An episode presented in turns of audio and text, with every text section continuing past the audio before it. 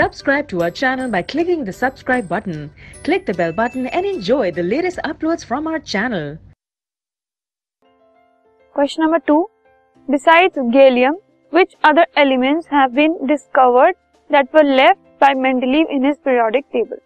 Mendeleev के periodic table में आपने देखा होगा कुछ गैप्स थे तो so, उन गैप्स में बाद में जब एलिमेंट्स uh, डिस्कवर हुए उनको फिल किया गया तो so, एक गैलियम था जो कि बाद में डिस्कवर हुआ उसके अलावा हमें बताने हैं दो एलिमेंट्स ऐसे जो कि उसके बाद डिस्कवर हुए।